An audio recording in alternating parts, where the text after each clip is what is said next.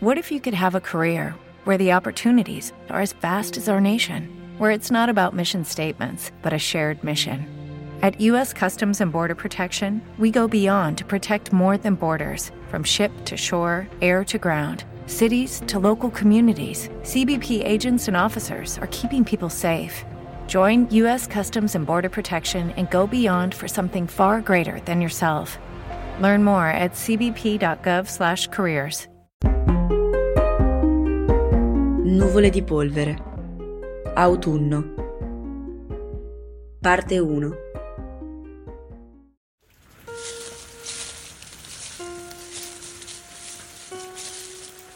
Era una giornata di ottobre e io camminavo con lo sguardo fisso a terra, cercando di evocare tra foglie di mille colori l'euforia dei pomeriggi di giugno, quando scalza tra l'erba e con le monete tintinnanti in mano, tornavo dal bar, reggendo tre bottiglie di birra e un ghiacciolo al lampone,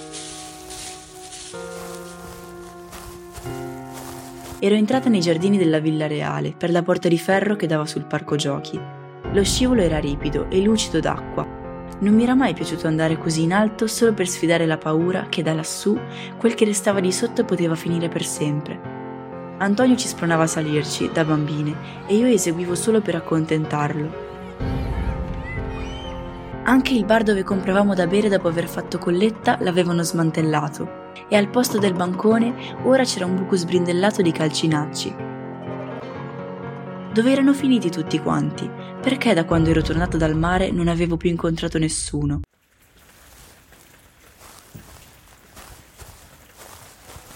Continuai a camminare in direzione del prato, dove ci trovavamo sempre. Subito si accese la felicità come una lampadina colorata a una festa. Era proprio lui che veniva verso di me. Intercettai la traiettoria di Lucio per intersecarla con la mia. Era veramente un colpo di fortuna incontrare la persona che avevo più voglia di vedere al mondo. Anche la pioggia del resto non poteva bastare per decretare una sconfitta, per rassegnarsi al peggio. Era meglio salutarlo da lontano oppure aspettare di essergli accanto per abbracciarlo. Tra me e lui non era mai successo nulla. Nella mia testa, però, il nostro era l'incontro di due amanti che erano rimasti separati per troppo tempo. Ormai mancavano pochi metri, ma Lucio non mi aveva ancora notato. Teneva lo sguardo calato, dietro al sipario dei capelli neri e spettinati. Mi parvero una cortina impenetrabile. Un balordo che mi precedeva era sbucato dal bagno pubblico traballante come un congegno scassato che orbita vuoto intorno a un perno. L'aveva fermato per parlargli. Ma chi era? Un suo amico o un barbone che dormiva sulle panchine una volta che i giardini chiudevano? Finalmente Lucio si accorse di me e un accenno di sorriso gli distese le labbra. Quell'uomo biascicava qualcosa, ma era talmente impastato da risultare incomprensibile. Senza salutarmi riprese a camminare ondeggiando, manco si fosse trattato di un astronauta che stava esplorando un pianeta alieno. Mi ero incatenata allo sguardo di Lucio. Gli chiesi dove stava andando, ma rispose che aveva una cosa da sistemare. Mi offrì di accompagnarlo all'uscita dei giardini. Acconsentì, ma era come se gli dispiacesse. Il suo sguardo svagato e sfuggente e la sua voce un po' strascicata mi fece pensare che gli fosse successo qualcosa. Durante l'estate dovevo essere cresciuta, infatti non mi sembrava così alto come prima, ed era dimagrito, assumendo un aspetto più spigoloso. Raggiungemmo di nuovo l'ingresso. Io mi accesi una sigaretta e gliene offrii una. Ci sedemmo sullo schienale di una panchina. Non sapevo come coinvolgerli in qualcosa di più di una semplice sigaretta. Gli chiesi chi aveva visto e cosa aveva fatto durante quell'estate. Era rimasto in città. Forse Natale avrebbe fatto un viaggio in India. Mentre parlava mi sorrideva. Intanto fissava la brace della sigaretta che stava finendo la strinse tra il pollice e l'indice, pronto a lanciarla lontano, e infatti fece l'ultimo tiro e la gettò via. Si alzò, tentando un salto che non gli riuscì del tutto. Gli venne il singhiozzo, mise la mano davanti alla bocca e mi disse: Devo andare, sono in sbattimento. Mi aveva trattato con indifferenza, come una vecchia compagna di scuola a cui non si ha più molto da dire. Era così pallido, Forse si era beccato l'influenza. Nessuno è bello da ammalato, pensai, a parte Margherita Gautier nella Signora delle Camelie, ma lei aveva la tubercolosi, la malattia che rende belli. Elga mi aveva raccontato che durante la guerra prestava servizio presso uno studio radiologico in cui arrivavano i malati di TBC. Si trattava di una malattia contagiosa e mortale che nella fase intermedia regalava una bellezza diafana e un particolare luccicore nello sguardo. Forse Lucio si era beccato la TBC e ora rischiava di morire.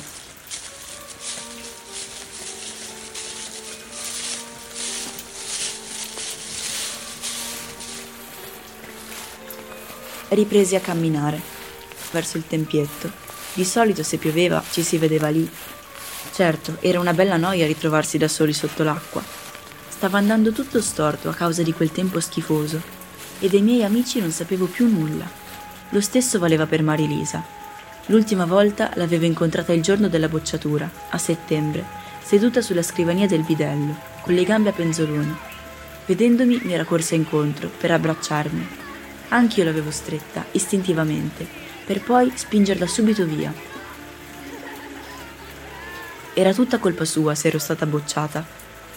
Marilisa aveva spalancato la bocca senza riuscire a parlare io avevo ribadito il concetto, prendendo in prestito le parole pronunciate da Claudia per l'occasione. Sei troppo infantile, di te non ci si può fidare. E me n'era andata senza voltarmi indietro. Sull'autobus, mentre il mio sguardo cozzava contro le facciate di cemento, dei palazzi uniformemente grigi come i miei pensieri, avevo concluso che Marilisa aveva spezzato un patto. Il suo era stato un tradimento i nostri genitori non dovevano sapere nulla di noi e di quello che facevamo.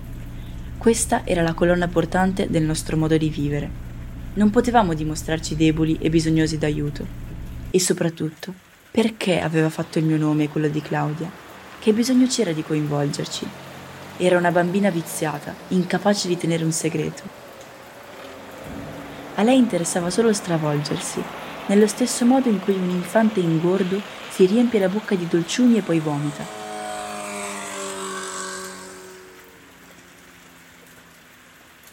Quell'agosto, mentre era all'isola d'Elba con i suoi, dopo aver bevuto un infuso alla datura, l'erba del diavolo, si era sentita male e in preda alle allucinazioni e con sintomi d'avvelenamento era finita in ospedale. E lì aveva spifferato tutto. Di me, delle mie sorelle, degli acidi, che ero stata io a farle conoscere quei drogati, e sua madre aveva chiamato Elga, dicendole che non desiderava più che ci frequentassimo. Avevo vissuto l'inferno per colpa sua, e ora Elga urlava ancora di più. Claudia mi aveva dato della stupida, dicendomi che io e Marilisa eravamo delle oche e che di noi non ci si poteva fidare. Era stata un'estate da dimenticare. Tutto il tempo riccione con Elga senza conoscere nessuno. Mi ero tormentata sui libri di latino e matematica, ma non capivo cosa c'era scritto. Pagine e pagine che restavano inerti, le parole come scorie tossiche. Qualche volta mi preparavo per uscire. Ero talmente magra da sembrare calata dentro gli abiti come un burattino. Non riuscivo a sorridere. Se mi confrontavo con i miei coetanei, notavo che tra di noi c'era molta differenza. Questa diversità era una carenza da parte mia, un'incapacità di divertirmi. Non indossavo né vestiti firmati né stivali con le frange, come quelli che si incontravano al Columbus, in fondo a Viale Ceccarini, e partivano a bordo di Pallas o di Primavera, alla volta della Baia degli Angeli. Provavo una certa attrazione per loro portavano quei vestiti dal sapore hippie come delle uniformi. Erano una brutta copia degli originali e nel loro sangue non scorreva la ribellione, ma il conformismo.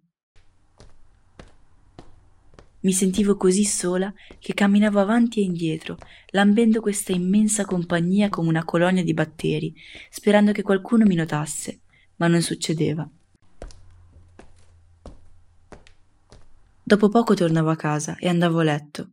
A volte le gambe e le braccia cominciavano a formicolarmi e si addormentavano. Elga scaldava una pentola d'acqua dove immergevo le mani e i piedi che piano piano tornavano vivi. La sua preoccupazione mi nutriva. Era una specie di consolazione interiore, come alla fine di un pianto.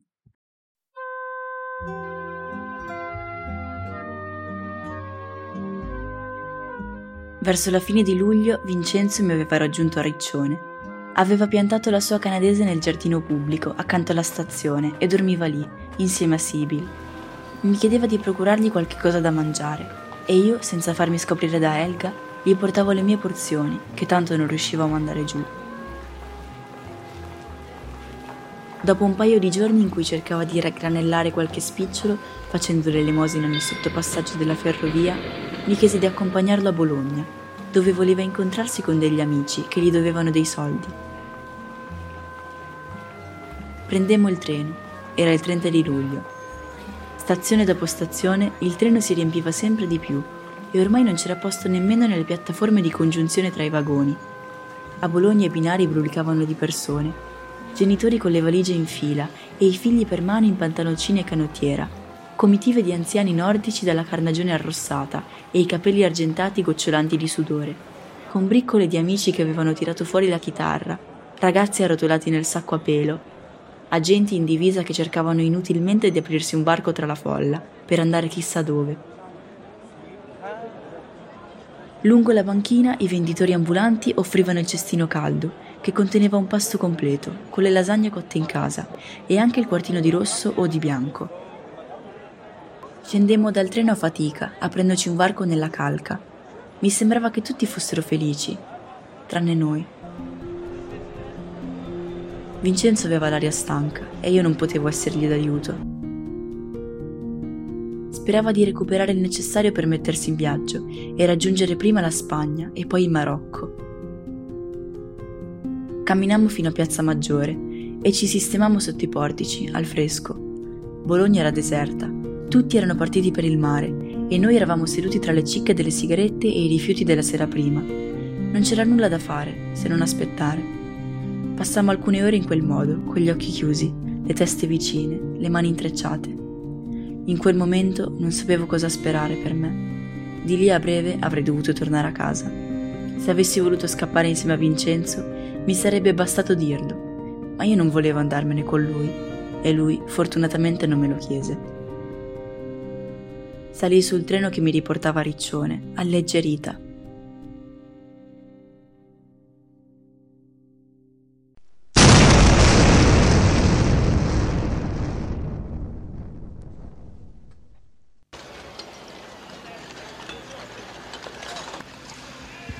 Due giorni dopo, la stazione di Bologna esplose senza un motivo.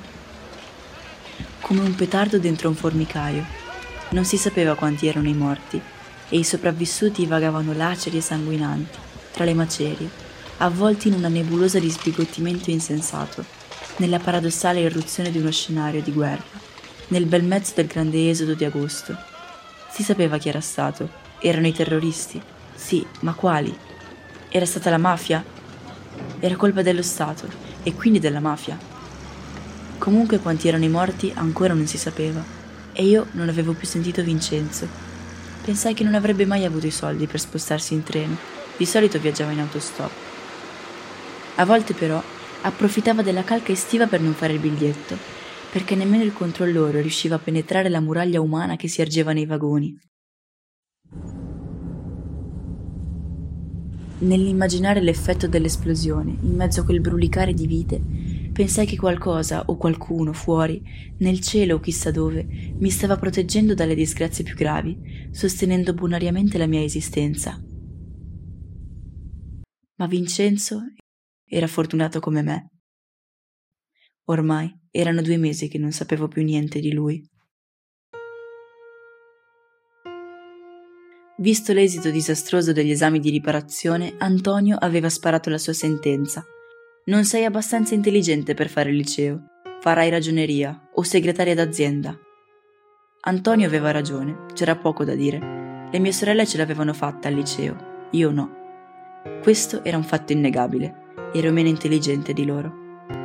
Dentro di me albergava un essere pieno di rabbia, che abbassava la testa e avrebbe voluto ammazzare qualcuno. Quando raggiunsi il tempietto aveva smesso di piovere, ma l'atmosfera restava cupa. Intorno a me non c'era nessuno. Me l'aspettavo, del resto.